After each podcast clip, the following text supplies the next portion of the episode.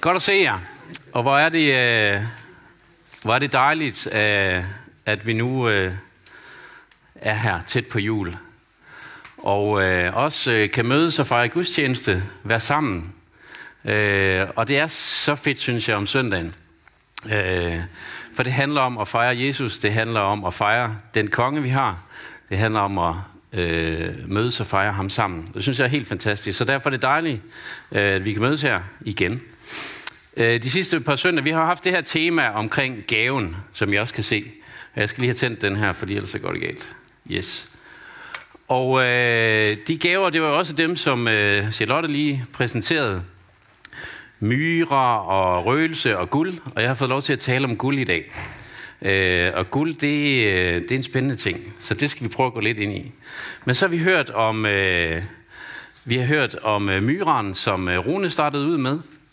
Så den her lægeurt, parfume, balsam, som også sådan var en, en profetisk røst ind i det her med, at Jesus skulle øh, balsameres, give sit lægeme, og sådan var, var en, øh, en profetisk øh, øh, stemme ind i det. Victoria underviste så fint i søndag som, øh, om røgelsen, den her eneste, øh, eneste røgelse, der var tilladt i det allerhelligste, om tilbedelsen af Gud, om Guds nærvær og de ting der. Så... Øh, helt fantastisk, hvordan de her gaver, vi har hørt så ofte, øh, giver, altså har en, et, en større øh, betydning, eller betyder mere et symbol på noget, øh, som vi får lov til at, at udfolde lidt. Øh, og i dag så, øh, så går vi efter guldet. Øh, og øh, vi skal også øh, vi skal se lidt mere omkring det her guld, fordi øh, altså, der er bare så meget øh, guldfeber og alt muligt. Øh, vi giver den bare gas. Øh, og så vil vi øh, kigge lidt på dem, der kom med gaverne, de vise mænd. Vi har hørt lidt om dem undervejs, men jeg tror, vi kommer til måske at få en justeret, eller jeg vil måske sige mere korrekt historie omkring øh, de vise mænd og alle de her øh, sidehistorier, som faktisk ikke har noget belæg i Bibelen, men er noget, vi har knyttet på øh, hen ad vejen. Så skal vi se øh, på Herodes, hvem han var, og faktisk øh, sammenligne hans agenda, øh, også det han brang med, øh, sammenligne den med øh, den agenda, Jesus havde, som jeg synes er en meget spændende kontrast. Og så har mit håb for i dag, at vi kan øh, gå, øh, gå hjem med et håb om en vidshed om, at når Gud han gør noget, så er det ikke tilfældigt. At den konge, der kom, han er værdig at tilbede. Det var han dengang, og det er han nu. Og det er derfor, vi mødes her hver søndag for at fejre en konge.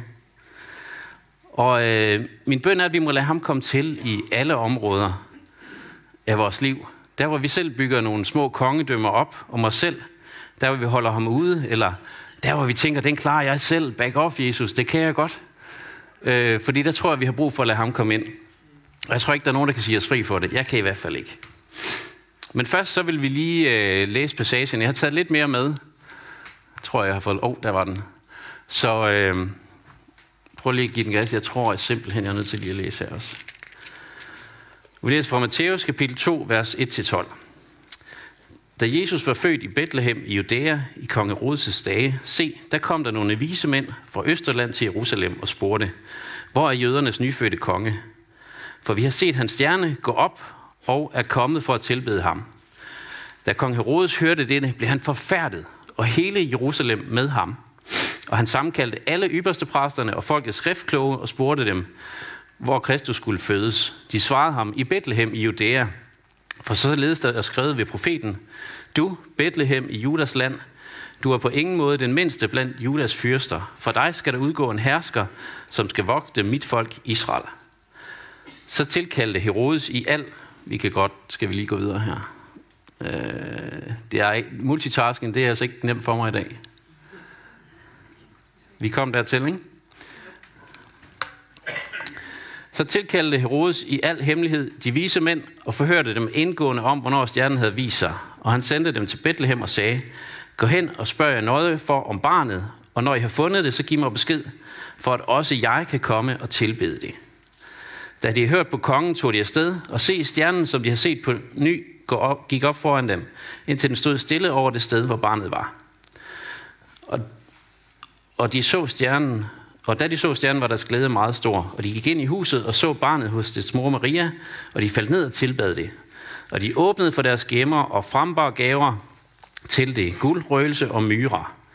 Men i drømme fik de en åbenbaring om ikke at tage tilbage til Herodes, og de vendte hjem til deres land ad en anden vej.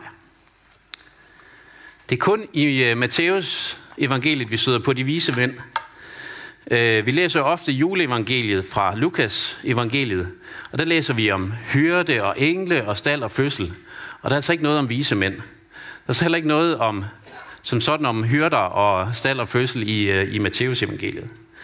Uh, øhm, Altså, jeg synes, det er lidt spændende, og det er faktisk det er utroligt, når man dykker ned i de her ting. Altså, det er sådan lidt action-packed. Der sker faktisk vildt meget her. Altså, det er jo ikke bare lige, så kom de vise mænd fra Østerland. Det, det, er, altså, det er noget en beslutning at se en stjerne og tage afsted efter den. Øh, pakke af kufferten og kamelen og alt det der. Øh, så der er, altså noget, der er altså noget vigtigt i det her. Øh, men vi skal også lige kigge lidt på det her guld. Selve gaven guld Altså, som i dag, så går vi efter guldet. Guds betydning og Guds e- egenskaber, tror jeg, man kan snakke lang tid om. Jeg prøvede lige at søge lidt sådan, øh, bare sådan øh, Wikipedia, som er, altså, er jo kæmpe, øh, kæmpe, for, øh, kæmpe artikel bare omkring, øh, selvfølgelig kemien omkring det, øh, oprindelse, det ene og det andet, men jo også øh, betydning i forhold til religion og historie og, og forskellige ting. Så der, der er virkelig meget omkring det. Øh, vi har jo alle sammen hørt om det her sin vægt værd i guld, og jeg tror, vi alle sammen, hvis vi, hvis vi vores vægt værd i guld, så, så tager vi lidt ekstra guld ind her i julen. Gør vi ikke det? Jeg synes, øh, jeg synes den er lidt svær øh, at holde den der. Jeg har også taget, øh, jeg har taget sådan en øh, skjort på med elastik i i dag, fordi det er sådan, så kan det lidt bedre være her. Øh, den her guldgave til øh, Jesus har formentlig været guldmønter øh, som vi så. Så det er jo rigtig godt øh, fanget i øh, børnekirken også, i Sky Kids, at, øh, at det var guldmønterne, vi så der. Øh, det er sådan med guld, at så bliver det altså ikke meget større. Altså, hvem vil ikke gerne melde en guldmedalje? Hvem vil ikke gerne have haft, at håndbolddamerne de fik lov til at vinde en guldmedalje? Og hvor var det ærgerligt der i sidste sekund, at vi ikke lige... Nå, vi får lov til måske at vinde bronze, hvis, øh, øh, hvis det går godt. Øhm, men guld, så bliver det ikke større. En guldmedalje, et guldtrofæ. Guld, det er ligesom det ypperste. Vi hører faktisk også sådan om øh, Aristoteles, en af de, øh, en af de store øh, filosofer, tale om den gyldne middelvej. Altså guldvejen mellem det ene ekstrem og det andet ekstrem, mellem den ene grøft og det andet grøft. Øh, vi hører også om øh, guld som guddommelige principper. Hvem har ikke hørt om den gyldne regel? Vær mod andre, som du vil, at de skal være mod dig. Der er også en guldbetydning i det. Øh, og øh, guld, det er sådan noget perfekt. Det er noget, som er ja, et guddommeligt princip, noget, noget af det ypperste. Øh, og så er det også associeret med visdom. Og det er ikke bare øh, den visdom, vi kan læse i bøger, det er visdom, der kommer gennem alder. Øh, og det er også visdom, som er perfekt, når man fuldender et eller andet, når man når til opfyldelsen af et eller andet. Øh, Øh, at man ligesom har, øh, har fået guld, øh, når noget er realiseret. Og så er der det her med, når man har været gift i 50 år. Det er der jo nogen her, der har. Og der er nogen, der, der kæmper for at, at komme derhen også. Øh, det er, det er jo exceptionelt at have 50 års øh, erfaring som øh, i ægtefolk. Øh, den visdom, der ligger i det. Og også, øh, hvor er det bare øh, godt at komme dertil, at man har fuldført øh, den del af, af livsløbet. Øh, vi taler også om med guld, at øh, et land eller en virksomhed, en kirke, kan have, man kan have en gylden, øh, en gylden tidsperiode, øh, at det er en gylden tidsalder, øh, har vi også hørt. Så der er, sådan, der er rigtig mange symbolikker og betydninger af det her med guld. Når vi kigger i bibelhistorie, så har guld jo været brugt til både at ære Gud, og har også været, været brugt til det modsatte. Øh, guldkalven, som øh, formentlig har hørt om, øh, da Moses er på bjerget og skal øh, modtage de 10 bud, jamen så laver de en guldkald, som bliver et symbol på afgudstyrkelse, altså hvor man ikke er Gud, men man er øh, hans modstander. Øh, Moses blev instrueret af, instrueret af Gud til at beklæde nådestolen i, ark med, i arken med rent guld. Øh, så der er sådan en stor symbolik i det. Så er det også sådan med hvilesesringe, og øh, jeg ved ikke, der er et eller andet omkring de her, altså min ring, den kan jeg ikke få af. Øh, og det er måske det der med at være sin vægt værd i guld. Øh, men guld, det er langtidsholdbart. Det er sådan lidt uanfægtet af tid. Og det tjener som et symbol på et evigt løfte øh, foran Gud. Det er sådan er det med hvilesesringen. Og så er det også til tegn til andre på, på den pagt, der er indgået. Så der er sådan en rigtig stor symbolik i det her med guld. Øhm, og så er det egentlig, man lige kan stille et spørgsmål. Hvorfor er det, de her vise mænd fra Østerland, som der står, kommer med gaver? Hvorfor kommer de med guld? Jeg tror, øh, vi skal prøve... Øh, nu har vi set guldet, så har vi, øh, så har vi hyrderne her. Kan I se det? Nej, der er sådan en, øh, et træ. Ja, nu kan vi se øh, stallen uden tag på, og der er ikke, altså der byggeteknisk, så dur det nok ikke det der, hvis man vil holde dukken ude. Men, men øh, øh, symbolværdien er fin. Øh, så vi har den her kombi af nogle vise mænd fra Østerland, det er dem på kamelerne. Så har vi hyrderne, øh, og må ikke også der er et Jesusbarn og en Maria inde i stallen der, øh, og, den, og en, en ledestjerne over. Øh, vi er blevet fortalt, eller historien fortæller, historierne fortæller, at der er tre vise mænd. Der er ikke noget eksempel på, at der står ikke nogen steder, at der er tre vise mænd. Der har, der har sikkert været flere. Det kan være på grund af gaverne, at man er kommet til den konklusion. Der har været et helt følge af folk. De har haft tjenere, de har haft soldater med, de har taget afsted på kamelerne fra Østerland her. Øh, jeg er ved at kigge lidt på det. De har formentlig været fra Babylon. Og det er altså en rejse på 1288 km fra Babylon til Jerusalem. Og øh, hvis man render lidt på det, så kan man gå 32 km om dagen. Så går man i 40 dage, måske en pilgrimstur for nogen at tage, hvis man skulle have en ny udfordring. 40 dage, 32 km uden pauser. Det kan vi lige overveje, hvis der er nogen, der vil ud og gå. Øh, så det er altså en lang rejse. Øh, og øh, jeg tænker ikke, det er jo ikke noget, man sådan bare lige sætter i stand, fordi man har set en mulig stjerne et eller andet sted. Der ligger altså noget bag det her, og det vil vi prøve at kigge lidt på. Øh, de her vismænd, de har også fået navne. Er der nogen, der har hørt noget om Melchior og Balthasar og Kasper? Der står ikke nogen steder noget om det her. Det er fordi, man gerne vil have fra forskellige kontinenter. En fra Afrika, en fra Persien, en et andet sted fra. Øh, desværre, jeg ødelægger lidt af romantikken i dag. Og, undskyld, og vi havde også juleshow for nylig, hvor øh, sidste år tror jeg det var, hvor vi, øh, hvor vi havde de her navngivende vismænd. Øh, der, er ikke, øh, der er ikke noget bibelsk belæg for det, og der er heller ikke sådan noget historisk. Øh, det har også været foreslået, at de vise mænd er konger. Øh, det er i hvert fald i nogen overlevering, at så er de refereret til som konger. Og det er måske mere sandsynligt. Øh, de havde i hvert fald adgang til Herodes' hof, kan vi øh, læse her i historien. De havde nogle værdifulde gaver med, som, øh, som øh, hvem som helst ikke lige havde adgang til. Øh, og så er der nogen, der mener, at de faktisk kan være kongemager. De havde sådan en særlig rådgivningsfunktion i Babylon, hvor de kom fra. Og de også var med til at indsætte konger og til at anerkende konger. At det også kunne være noget af det, de bar med. Øh, så det er jo lidt interessant. Øh, Victoria var i søndags lidt inde på den her reference til Daniels bog. De har øh, sandsynligvis kommet fra Babylon og øh, har haft kontakt med et øh, fællesskab af jøder der, og har, har kunne forstå den her øh, profeti om Jesus, der øh, Bibelen viser. Øh, og så er der altså en øh, romantisering mere, det er, vi, skal, vi er nødt til at ødelægge, det er, øh, vismændene de kommer altså ikke og ser en lille baby. Vismændene de kommer måske op til to år efter, at Jesus er født. Og de finder ham ikke i en stald, de finder ham i et hus et eller andet sted, øh, fordi de er blevet i Bethlehem.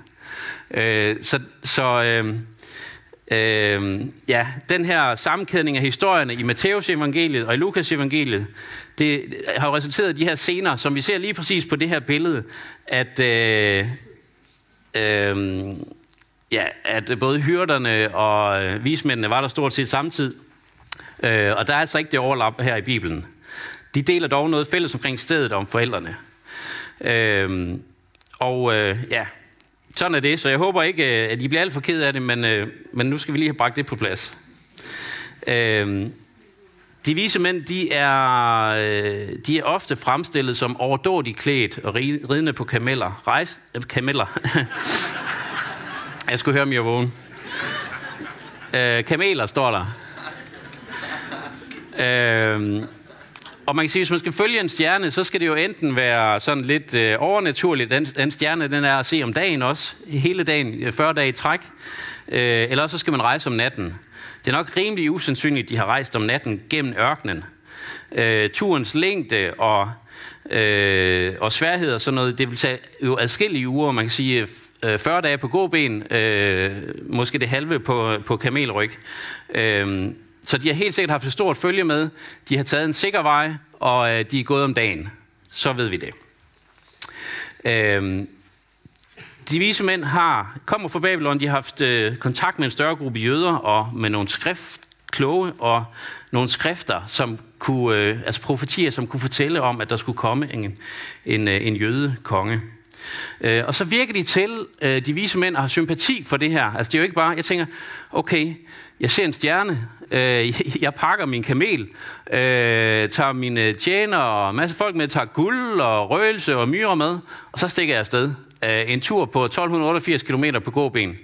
Altså, der, der ligger et eller andet bagved. Det er jo ikke bare, hallo, altså, øh, der, der er et eller andet, jeg, jeg har set et eller andet, som er fuldstændig vildt, og det gør, at jeg er nødt til at pakke min kamel, og så skal jeg afsted. Der, de har været on fire, det må man tro. Altså, og øh, de må jo også have troet på det her. Jeg tænker, altså, kan ikke bare øh, vi har måske læst om, måske kunne vi tage afsted for fornøjelsens skyld. Altså, det var også strabasser på en kabelryg. Øh, dyrt med proviant og det ene og det andet, og også risikabelt. Men de kædede den nye stjerne sammen med opdagelsen af en jødisk messias. Og det begejstrede dem nok til at sætte sådan en ekspedition op, i håbet om at finde det barn, de troede ville opfylde profetien. Og så kom de til Jerusalem for at lede efter en øh, nyfødt konge, øh, en, der var jødernes konge. Og det var helt naturligt, de tog til Jerusalem, fordi hvis man skal finde en jødisk konge i Israel, så tager man selvfølgelig til hovedstaden til Jerusalem.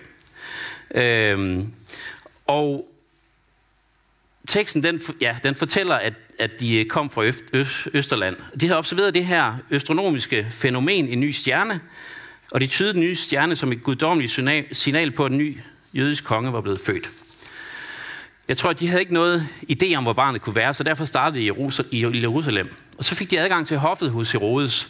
Og det gør de jo, fordi jeg tænker, de kommer som fremmede. De er måske også royale. De øh, har nogle særlige øh, kompetencer eller et eller andet, der følger med dem. Øh, og øh, man kan godt undre sig lidt over, at de her gaver egentlig ikke var til Herodes. Altså, at de lå dem være i øh, kameltaskerne. Øh, kamelerne lå de også være der måske. Hvem ved? Uh, og øh, ja, så søgte de foretræde for Herodes. Herodes han reagerede under romersk herredømme som jødernes konge, selvom han ikke selv var jøde. Øh, så det er også lidt interessant. Og da Herodes han hørte, de her vise mænd de ledte efter en ny konge, så blev han forfærdet, og så står der hele Jerusalem med ham. Øh, jeg tror også, det handler lidt om, at øh, hvis kongen han har det skidt, så skal alle have det skidt. Herodes han er bange for, at der er en ny konge, han er en trussel for mig, han er en real, rival, så derfor øh, så har jeg brug for at vide, øh, hvem han er, hvor stærk han er, og om vi skal øh, til at kæmpe om et eller andet. Øh, ja, Herodes han så den nyfødte som en reel trussel. Han øh, samlede alle ypperste præsterne i skriftkloge, så spurgte han, hvor Kristus skulle fødes. Og svaret var i Bethlehem i Juda. Judæa. Øh, Bethlehem det lå 10 km syd for Jerusalem, så det var ikke langt væk. Herodes han mødtes igen med de vise mænd, og så spurgte han, hvor lang tid siden det var, at de har observeret den nye stjerne. Og så sender han dem afsted, og han spørger, om de vil have ham vide, hvor den nyfødte konge er, så han kan komme og tilbyde barnet. Bethlehem, det var altså en lille flække. Jeg ved ikke, jeg tør ikke nævne nogle navne her omkring, men øh, er der nogen, der har været i ty? Det er der måske. Men sådan noget som Ydby. Altså, man kører cirka lige igennem. Så nogen ved, altså, vi er ude i sådan noget, som er øh, så småt, så der er øh, to huse i flagstang, og der er i hvert fald ikke nogen købmand. Øh, en meget, meget lille flække, hvor, øh, øh, hvor Jesus øh, skulle fødes. Øh, så det er faktisk ret vildt, øh, at noget, som egentlig vi tænker som ubetydeligt, får en stor betydning, fordi verdens frelser, han bliver flødt der. Det er jo helt vildt. Øh, de vise mænd, de blev ledt til Bethlehem af den stjerne, de tidligere har set. Øh, stjernen den står lavt nok til at stoppe lige foran det hus, hvor Jesus er. Det er altså ret vildt. Jeg, jeg tror, det må være noget guddommeligt indgriben. Altså, det er, ikke, det er ikke noget, vi ser lige hver dag i hvert fald. Vi kan jo godt føle, at åh, den solnedgang, eller den solopgang er lige til mig, eller øh, det stjerneskud var specielt for mig. Eller, øh, men her får de altså lov til at gå fra Jerusalem til Bethlehem, og øh, blive lidt lige præcis hen til der, hvor øh, i det hus, hvor Jesus var.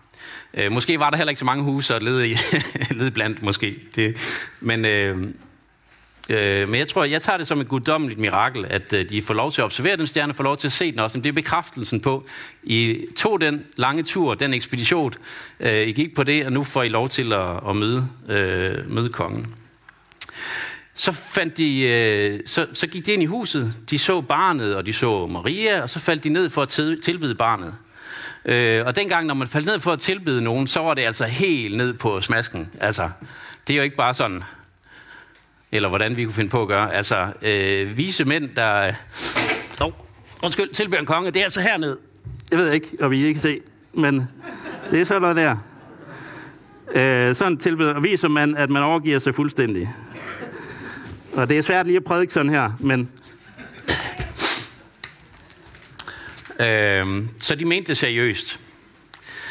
Øh, vismændene de blev i en drøm advaret om at undgå at gå tilbage til Herodes, så de returnerede hjem til, øh, uden at passere igennem Jerusalem igen. Da Herodes han hørte det, så blev han fuldstændig æderrasende. Han beordrede, at alle børn under to år skulle dø. Altså, øh, hvor skør er man så? alle børn under to år i Bethlehem, omegn der, skal dø. Kan, kan man være mere øh, paranoid eller ond? Jeg, jeg tror det ikke.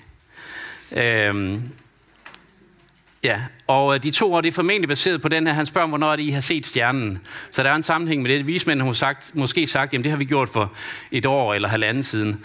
Og så sætter han lidt maven på. Så derfor så, øh, så vil han jo gerne komme den her konge til livs. Øhm, så det er, de er, havner der cirka to år efter Jesu fødsel. Øhm, og så får Josef og Maria jo også at vide i en drøm, I skal flytte til Ægypten. I skal passe på, Herodes han vil slå jeres barn ihjel. Han stræber Jesus efter livet. I skal smutte.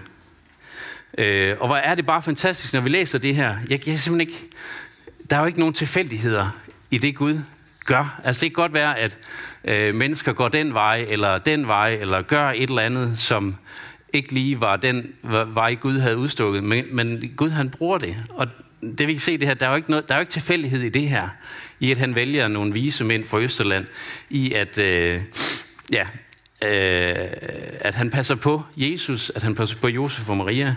Jeg tror rent faktisk, de her guld, det guld, de får, er jo, de er et par år i Ægypten formentlig. Øh, de har jo ikke noget med ellers, men de har lige pludselig guld øh, til at købe mad for, til at leve for. Øh, så de bliver også sørget for, vi bliver sørget for på alle måder, også på forunderlig vis. Vi skal kigge lidt på Herodes, fordi jeg synes, han er lidt en spændende person. Det er ham, der sidder på tronen der, den er nok af guld, og øh, så er det de vise mænd, der står der. Øh, hvem var han? Han, altså, han kaldte sig Herodes den Store. Det siger lidt om hans ydmyghed, gør det ikke det? Herodes den Store. Han har formentlig også kaldt sig jødernes konge. Han var også blevet indsat som konge for jøderne. Øh, man mener, han dræbte øh, hans egen kone, hans firemor. Han byggede en masse. Han var så lidt Christian den 4. også, hvad bygningen angår. Øh, så, øh, så stod han bag det her barnemor i øh, Bethlehem. Øh, det er der, vi har det med øh, Rama-skrig, at der lød et, øh, et skrig i Rama. Øh, han har faktisk øh, udstukket et dekret om, at når han døde, når Herodes han skulle dø, at så skulle x antal prominente personer, nøglepersoner omkring ham slås ihjel, for der skulle være gråd og tårer, når Herodes døde. Og han var altså bange for, at, øh, at der er ikke nogen, der ville begræde hans død, så derfor så skulle vi lige have nogle andre med. Øh, det er han ikke den eneste, der har gjort, men det, det siger bare lige lidt om, hvor paranoid han var, ham her.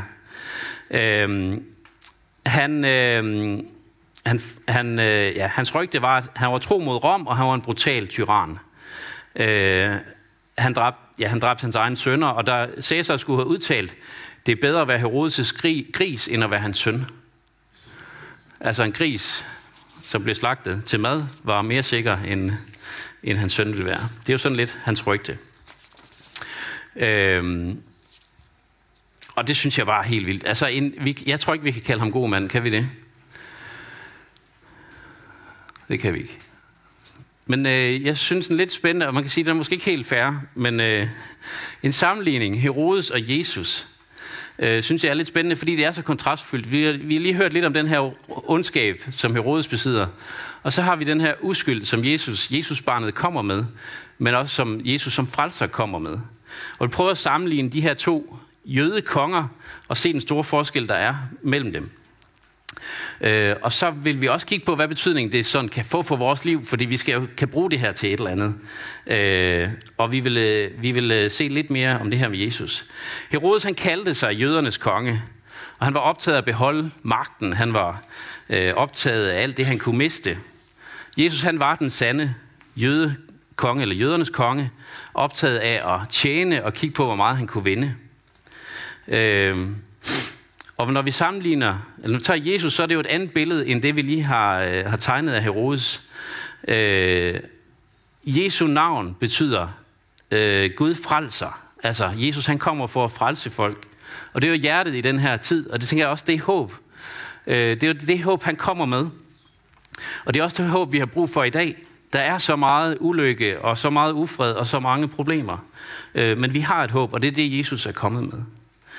Øh, I starten var det jo perfekt med Adam og Eva, det har vi hørt nogle gange. Øh, men Jesus sagde, eller Gud sagde med Jesus, jeg kommer og hjælper, jeg kommer og stiller jer retfærdigt ind for mig. Øh, vi mangler håb ofte. Vi mangler håb, når vi ser krig, når vi ser små børn, der lider, når vi oplever kraft, når vi er sygdom, når vi oplever al den ulykke. Men det håb, det ligger der i Jesus. Så vi går lidt videre i den her sammenligning, så øh, kan man sige, Herodes han dræbte sine rivaler. Hvis der var nogen, der troede ham, øh, så var han klar til at gøre det af med dem. Jesus han tjente sine rivaler. Herodes skaffede dem af vejen. Jesus tjente dem, der slog ham ihjel. Det er en ret stor kontrast. Herodes' styrke, det var nok hans svaghed, mens Jesus' svaghed, det var hans styrke. Og så kan man sige, at Jesus' svaghed, det skal ikke forstås som, at Jesus var svag, men det skal forstås som hans ydmyghed, at han kom for at tjene. At han ikke kom med den der magt, som vi kender den, og som vi ser Herodes øh, udleve den. Herodes han var optaget af alt det, han kunne tabe. Han var paranoid, han var kontrollerende, han havde frygt for at miste alt det, han havde, øh, han havde, han havde hos sig. Øh, og han var drevet af frygt. Jesus derimod, han var optaget af, hvad han kunne vinde han var drevet af det, han havde fra sin far. Han var drevet af at gøre sin fars vilje. Han var drevet af at komme og frelse mennesker. I det her så kan man sige, at Herodes han er Gud uden os, mens Jesus han er Gud med os. Emmanuel. Og når man så tager de her kontraster, Herodes og Jesus, lidt op, så siger okay, hvor er der, hvor er der stor forskel? Og ja, der er ingen tvivl om, at øh, jeg vil være Jesus. Det er ham, jeg vil efterligne, og, øh, og, og det skal jeg da. Og det, det, det vil jeg også gerne. Jeg forsøger også. Men jeg tror ikke, der er nogen, der, øh, der kan undsige os for nogle gange at ligne lidt noget af det, Herodes gør. Må ikke, måske ikke så ekstremt. Men hvor er det, vi bygger vores øh, små kongedømmer op? Hvor er det, jeg gerne vil, øh, hvor jeg er drevet af frygt, øh, hvor jeg er paranoid, hvor jeg er nødt til at holde nogen væk, eller hvor jeg glemmer at tjene øh, dem, jeg egentlig er sat til at tjene. Øh, Herodes det er et eksempel på et liv uden Gud, på stolthed, på selvoptagethed, på, på frygt for tab og kontrol, mens øh, Gud er et eksempel på, eller Jesus er et eksempel på, øh, at Gud er med os, og, og Gud er i os. Øh, man kan sige, Herodes gjorde måske én ting rigtigt, og det var, at han tog øh, Jesus alvorligt. Øh, og det bør vi også gøre. Og tager vi egentlig Jesus alvorligt? Jeg synes, det er så interessant også, at, øh, øh, at Gud han ved lige, hvad vi har brug for. Jeg har set et, øh, jeg så et citat fra, øh, fra D.A. Carson, som jeg sådan har oversat. Øh, jeg lige vil læse for jer her. Og det er i forhold til, hvad det er, altså at Gud giver os det, vi har brug for. Hvis Gud havde opfattet eller set, at vores største behov var økonomisk, så ville han have sendt en økonom.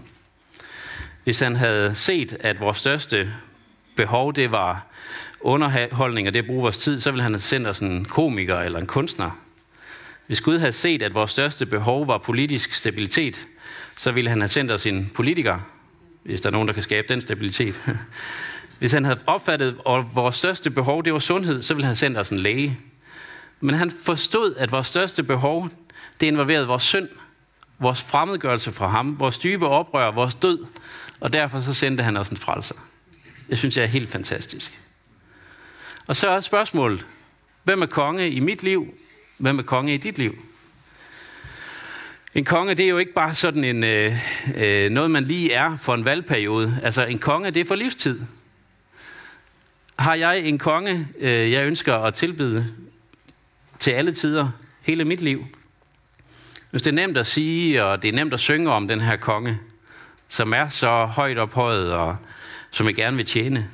Hvis det er meget, meget svært at leve på den måde. Jeg ønsker at gøre det. Jeg ønsker virkelig at gøre det. Øh, nogle få dage, så går det rigtig godt. øh, men der er jo ting, jeg må omvende mig fra hele tiden. Øh, jeg kan lade være med at tænke på, i det her også med symbolet omkring guld, det aller ypperste. Vil du give dit guld til ham? Vil du give det dyrbarste, du har? Vil du give dit hjerte? Vil du give alle områder? Ikke bare, ikke bare det her, men det her. Så spørgsmålet er, er Jesus kongen i mit liv? Behandler jeg min øh, familie, som Jesus ville behandle dem?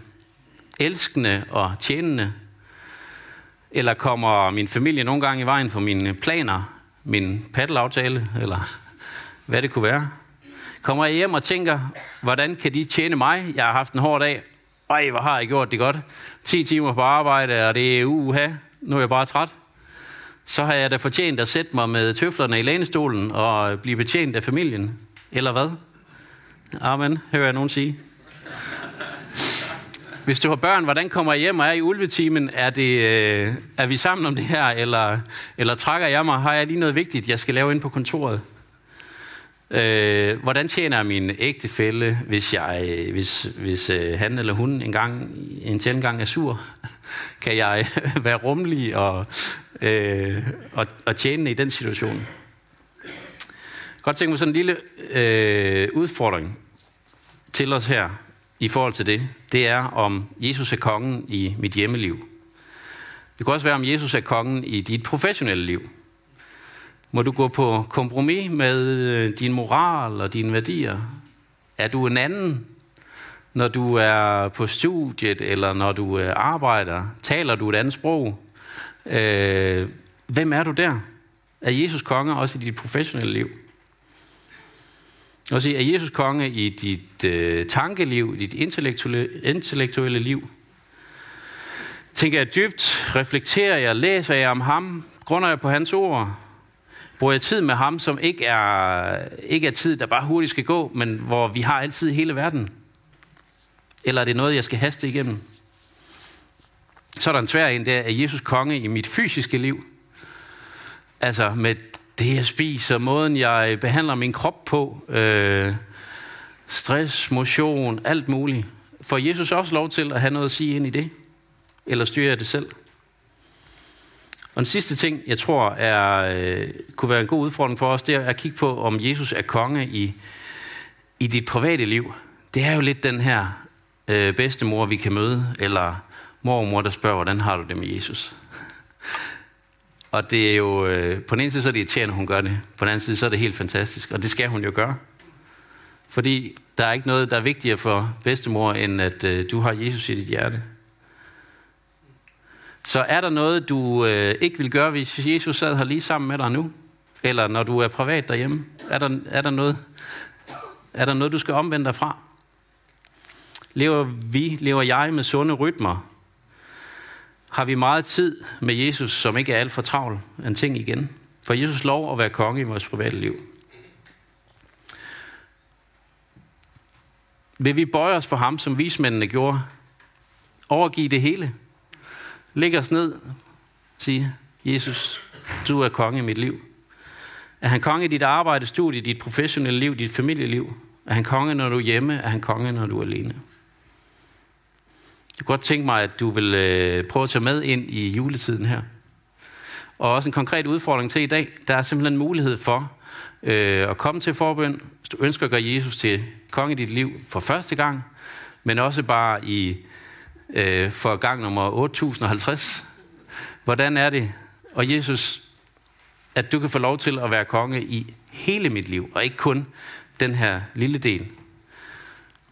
Jeg oplever selv at have nogle ting, jeg er nødt til at overgive til ham. Hun siger, fri mig for stolthed, fri mig for kontrol, fri mig for det her. Jeg omvender mig fra det, jeg ønsker at give til dig, tilgive mig, og hjælp mig til at gøre dig konge på det område også.